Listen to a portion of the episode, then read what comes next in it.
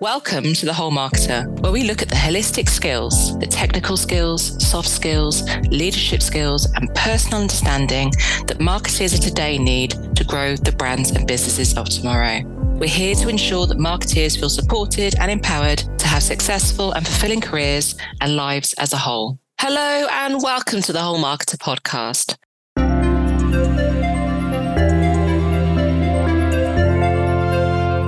Today's podcast is an area of soft leadership and personal understanding, it's confidence. And before I welcome today's guest, Jennifer Spurr, onto the podcast, let me tell you why I believe confidence is so important. Confidence for me is the attitude, feeling, or belief that you can. For me, confidence is the catalyst for change, allowing you to have the confidence to own who you are, to step outside of your comfort zone, make a choice, to take action, speak up, and much, much more. But how do you build your confidence in order to enable this change? And this is something that we'll explore on today's podcast. Today's guest is Jennifer Spurr. She's a senior marketer and leadership and career coach. During the past 20 years, she has worked on some of the biggest household names in the world, including Cadbury, Philadelphia, Heinz, Radox, and Brylcreem, as well as leading high performing teams. As a certified coach, Jennifer has worked across multiple organizations from senior directors to individual contributor level to take their growth and development to a deeper and more sustainable level, unlocking their full potential and power. She takes a holistic, evidence based approach to coaching, focusing on the whole person. It's this approach that enables real, sustainable progress and transformation. Jennifer, welcome to the Whole Marketer podcast. Hi, thank you for having me. So, as an avid listener, you know that we always start with a big, juicy question. And today's big, juicy question is What is confidence to you? Mm, that is a juicy question to start us off. So, confidence to me is two things. First of all, it's a skill. So it's something that can be learned. It's something that we build. We often hear people say things like, oh, you're so confident, or I don't have the confidence to do X, Y, Z. And this kind of implies it's a trait or have or have not, or something that only some people effortlessly possess. But that's not the case. It's a skill like any other, like learning to juggle or learning to code. We can learn how to do those things, and confidence works in exactly the same way. And the other thing is, it's very much an internal thing. It's a belief and trust in yourself. Not like a belief that you're the best or that everything will always work out for you, but a belief that you have the ability and the resources to cope with challenges and the ability to always accept and respect yourself in all situations. So your version of confidence would probably look and feel very different to mine. So, in summary, it is something that can be learned. So, it's a skill. It's really about what confidence means to you. So, my version of confidence will be different to your version of confidence. Exactly. It looks and feels very different for each of us. So, it's really easy to think of someone straight away who appears very confident. Like, chances are we're picturing someone who's really extrovert, kind of taking mm. chances. Maybe they're quite loud. That's not what confidence is. I mean, it might be their version of confidence, but it's much more about an internal feeling, that belief in yourself. So, how do we develop that internal belief in ourselves? What do we have to have in place to feel that belief and confidence level? So, there's three things, and they're all very interrelated. So, first is around curiosity, then self compassion, and then the big one, which is courage. So, if I work through kind of each of those in turn, by curiosity, I mean of self awareness and insight. So, for example, if you have the self awareness and insight around knowing your strength, it means you can leverage them. It means you can maximize them. That's a really nice way to be able to start building your confidence. But also getting to know your doubts and your triggers so they don't get in your way. Because if you ignore your doubts, it only amplifies them further. But if you get to know them and understand them, means you can plan and prep accordingly and get all of the right support in place. So if we take, for example, maybe something that's probably relevant for quite a lot of marketers, getting on a stage in front of lots of people to present your brand plans, sometimes that can be hundreds of people. That's probably likely to trigger you. That probably means some self doubt might get quite loud. And if you know this in advance, then you can prepare accordingly. You can get the support. You can kind of learn the tools and techniques that will help and ensure you can manage it. That's perhaps a very obvious example because I think most of us would probably get a bit of self doubt before we have to get on stage in front of 500 people.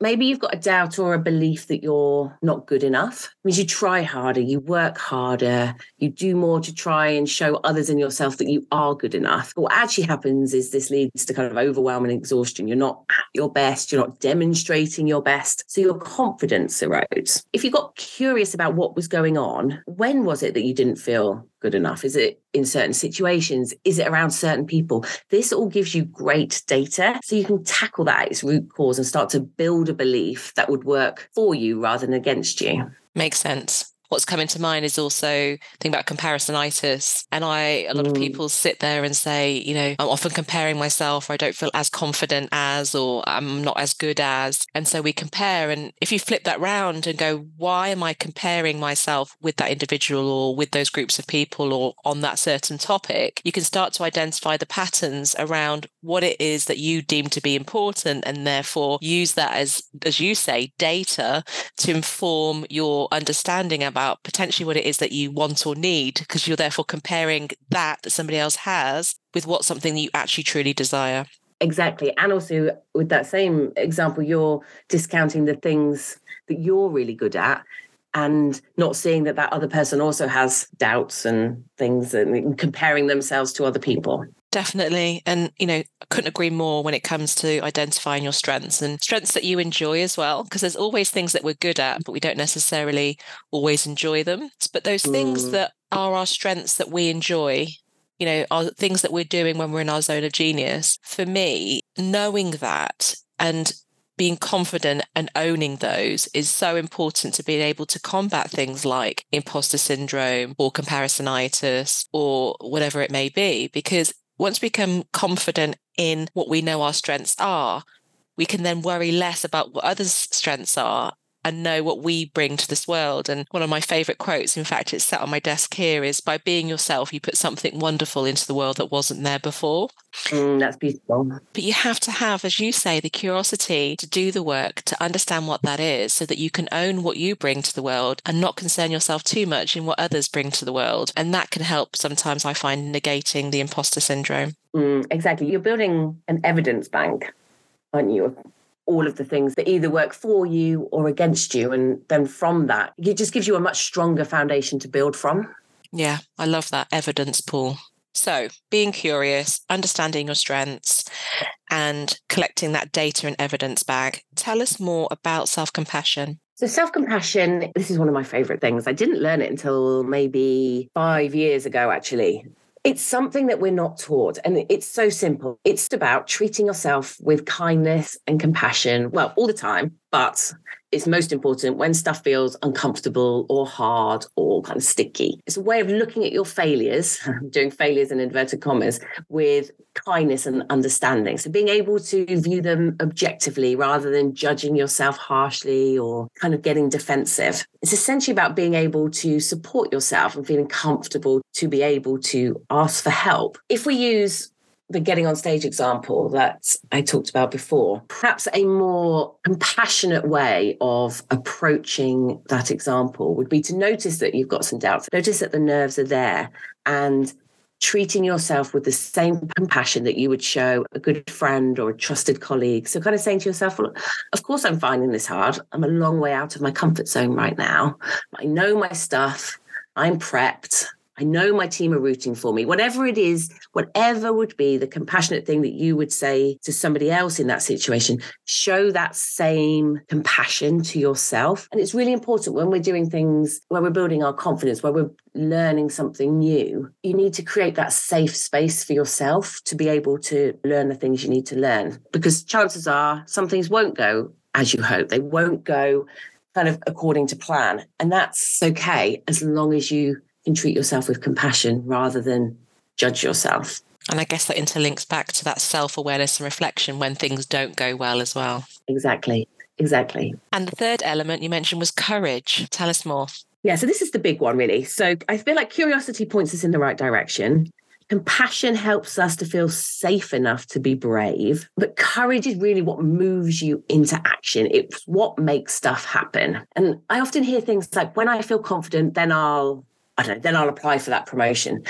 But if we wait to feel confident before taking action, we're going to stay pretty stuck.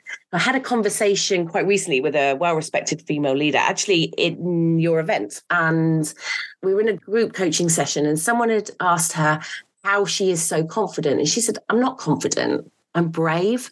And I think that resonates a lot with me because what we often experience in others, what we often see in others is as confident is actually just kind of courage and bravery. So it's what I mean by courage in this context is firstly about being brave enough to try. So taking that first step, no matter how small, no matter how kind of messy or imperfect the action might be, but just being brave enough to start taking action. And then being brave enough to fail as well, because accepting that failure as part of the process, not as an endpoint, kind of seeing it as a necessary part of growth and something that may or may not happen, but it's not a reflection on you. And I think courage is a thing that gets you moving when you don't feel ready. And it's knowing that things might not work out as you hope, but taking that action anyway.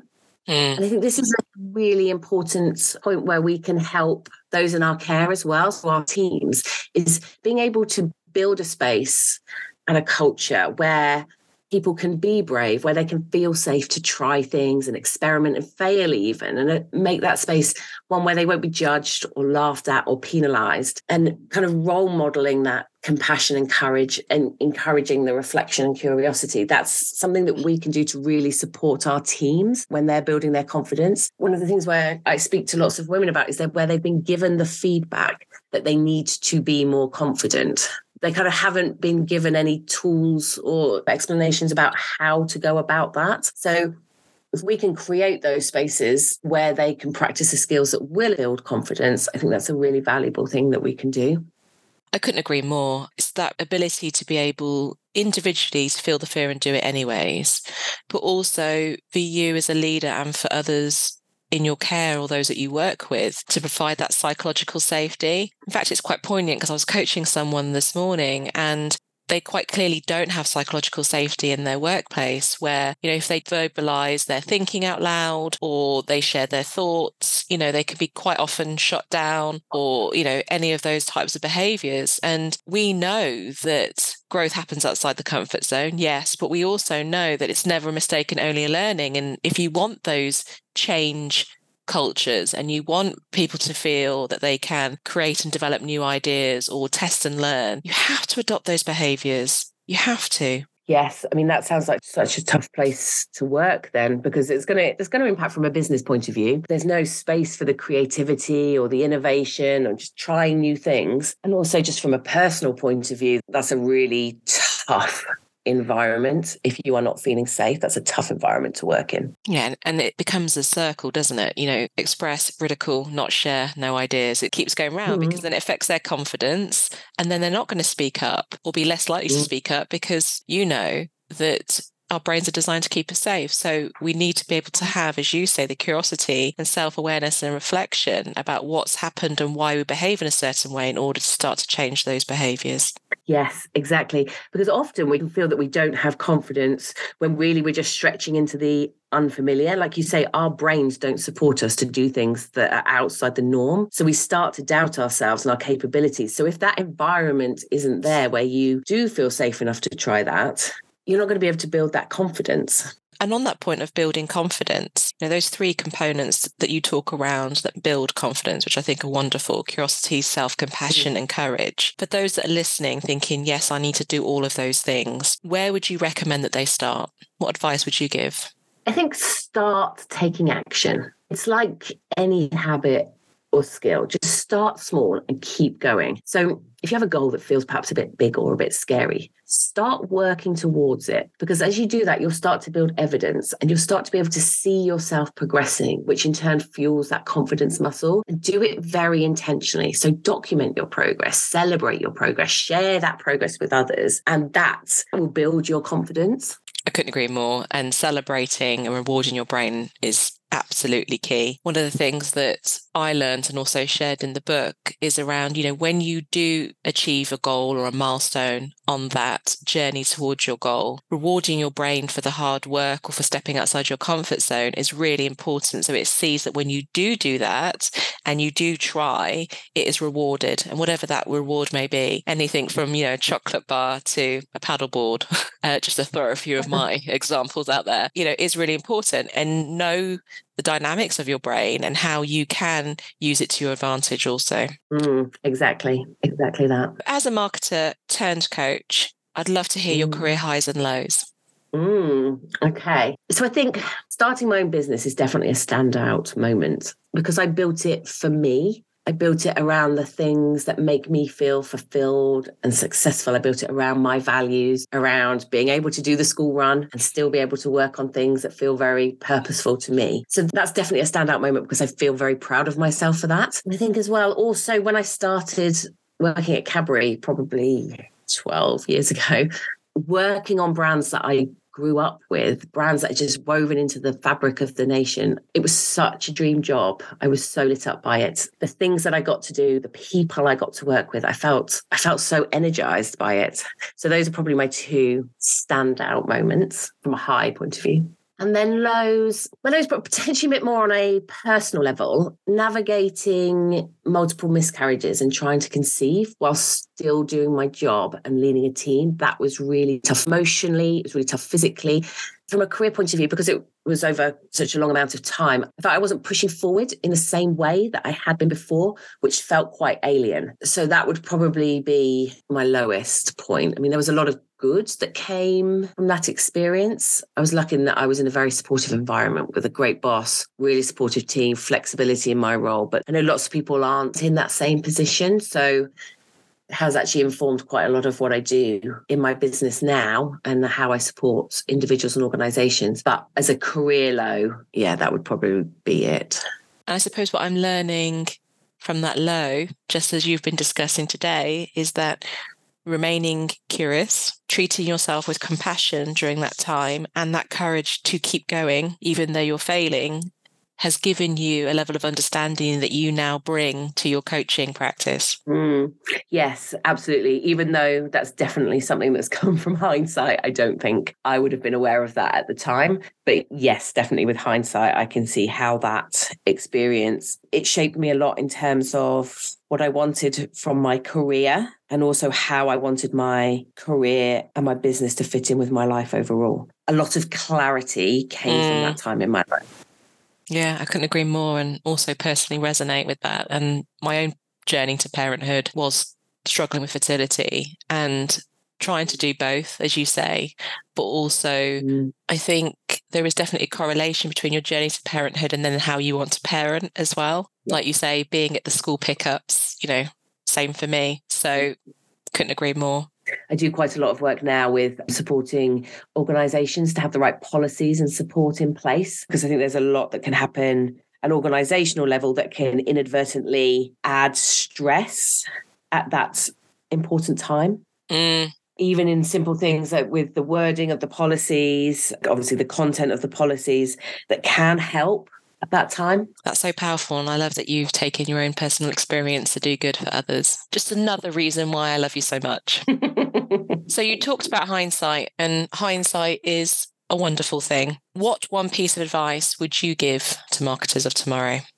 I have to pick one. Well, you can give us two if you like, Jen.